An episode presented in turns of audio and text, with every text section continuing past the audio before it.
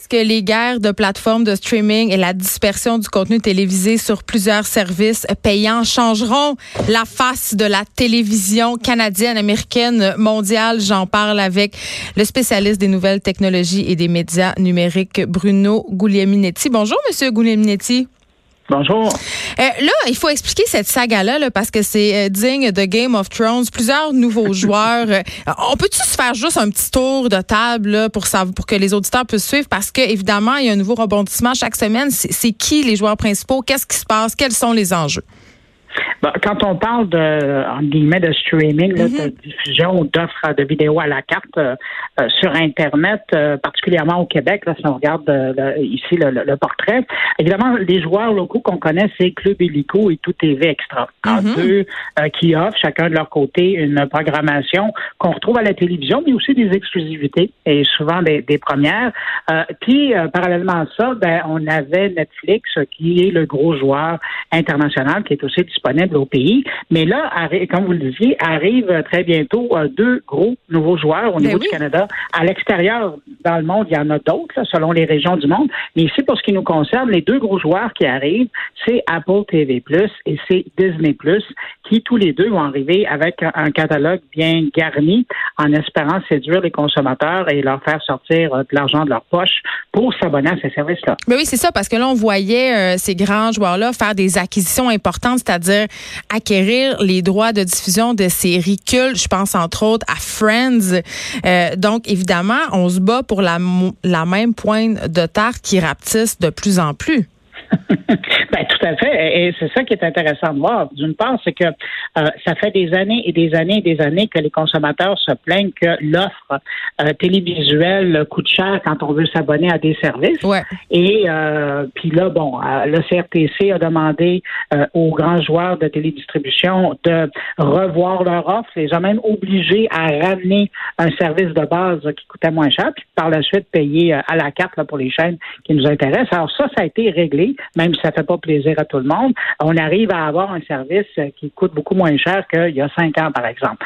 Le problème, par exemple, c'est que l'offre parallèle, euh, qui est de plus en plus importante, ben elle, c'est pas quelque chose qui vient remplacer ce qu'on paie déjà, c'est quelque Ben, chose ça. qui se rajoute. Et c'est là où ça commence à, être onéreux, parce que bon, euh, je pense euh, simplement aux joueurs, euh, qui, aux joueurs qui sont déjà présents. Euh, si vous vous abonnez à Club Illico, ben en plus de votre abonnement à Vidéotron, c'est un 10 de plus mensuellement. Euh, si vous vous abonnez à Tout TV Extra, c'est un 7 parallèlement que vous ajoutez euh, et que vous devez payer. Et dans le cas de Netflix, dépendamment du, du style d'abonnement que vous prenez, que ce soit pour regarder sur un appareil ou sur plusieurs appareils, ben, c'est entre 10 et 14 dollars. Vous voyez, c'est des frais pour regarder du, du- des productions télévisuelles. Ben, c'est qui ça. C'est ça, euh, M. Goulemnetti, où je voulais en venir parce que, évidemment, euh, c'est un système qui est est en train de devenir très près de celui de la télévision traditionnelle, du moins en termes de financement. Puis je me pose, tu sais, je- je voulais euh, aller là évidemment moins cher vraiment parce que un des attraits de Netflix au départ, c'est que tu pouvais regarder plein de trucs. Bon, il y avait des affaires boboches. C'est sûr qu'avec l'augmentation des tarifs, on a pu avoir accès à des téléséries produites par Netflix qui sont de plus grande qualité que ce qu'elles pouvaient nous offrir avant. Euh, donc, tu pouvais regarder ça à un bas prix. Mais là, on n'arrête pas de monter les prix.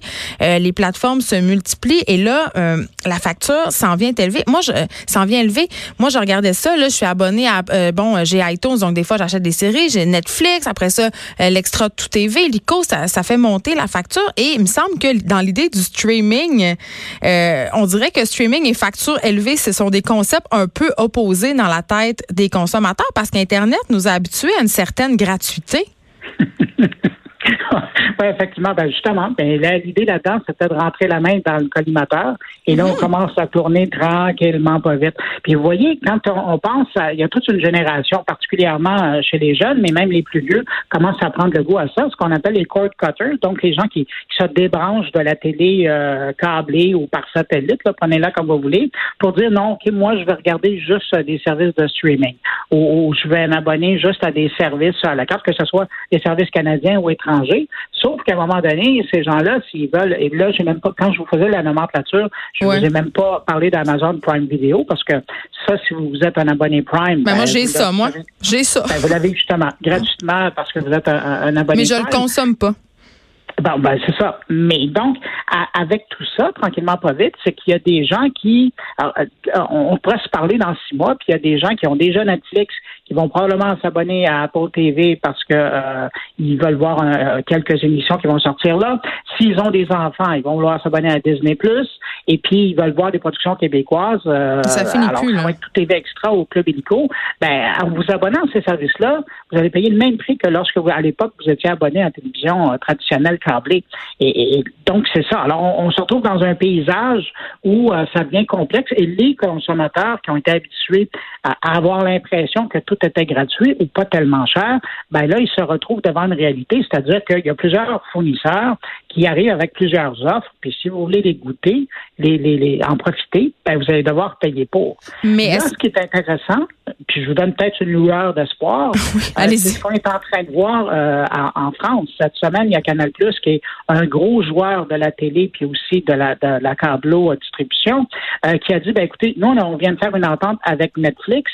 vous allez payer votre abonnement, vous allez payer un petit peu plus et vous allez aussi avoir Netflix à l'intérieur de notre offre. Ça, c'est intéressant. Puis quand j'ai relayé l'information hmm. cette semaine sur Twitter, j'ai un peu lancé la balle dans le jeu euh, québécois en disant ben qui va offrir ça chez nous? Hmm. Ben en tout cas, euh, il y a clairement de l'espace pour ça, mais bon, euh, les tarifs élevés, la la, non-volonté des consommateurs de payer au bout du compte. Je trouve que aussi, ça ouvre les portes à un problème qui est de plus en plus présent, qui est celui du piratage de séries, de films. Euh, Game of Thrones, qui est la série la plus piratée, là, ça a juste plus de sens. Euh, les consommateurs, quand même, euh, laissent pas mal tomber leur morale, abandonnent de plus en plus les plateformes légales pour le piratage. Ouais. Mais juste avant de parler de piratage, je, je, reprends un passage de, votre question. Vous dites que les tarifs sont élevés. Mais quand vous regardez les tarifs, là. Mais si on les cumule, ils sont élevés. C'est parce qu'on veut tout avoir et on veut pas payer. Ben, c'est ça, mais quand vous regardez Apple TV plus 6 ou euh, Netflix 14 mm. euh, dans sa version la plus chère, euh, 14 allez voir un film aujourd'hui. Un film. Juste un film. Non, non, je sais, c'est 20 ben, c'est ça. Puis si vous avez des enfants, rajoutez. Non, j'en sais quelque euh, chose, j'en ai trois. ben, je sais, c'est ça. Alors, à partir de là, oui, c'est cher parce que si vous avez l'idée que tout peut être disponible gratuitement, oui, c'est cher. Mais dans les faits, c'est pas si cher que ça. Si mm-hmm. on compare à d'autres divertissements, c'est ridiculement bas. Sauf que vous avez raison. Ce que ça fait, c'est que s'il y a des gens qui ont dans la tête que ça, pour eux, c'est trop cher et qui veulent qui vont dire bon ben on va aller euh, chercher sur internet puis on va en trouver des versions piratées puis on va les regarder. C'est évident qu'il y a des gens qui vont faire ça. Sauf qu'à un moment donné, ce qui va arriver, c'est que probablement qu'il va y avoir un resserrement de la surveillance. Jusqu'à maintenant au Canada, on a été pas mal chanceux. Hein.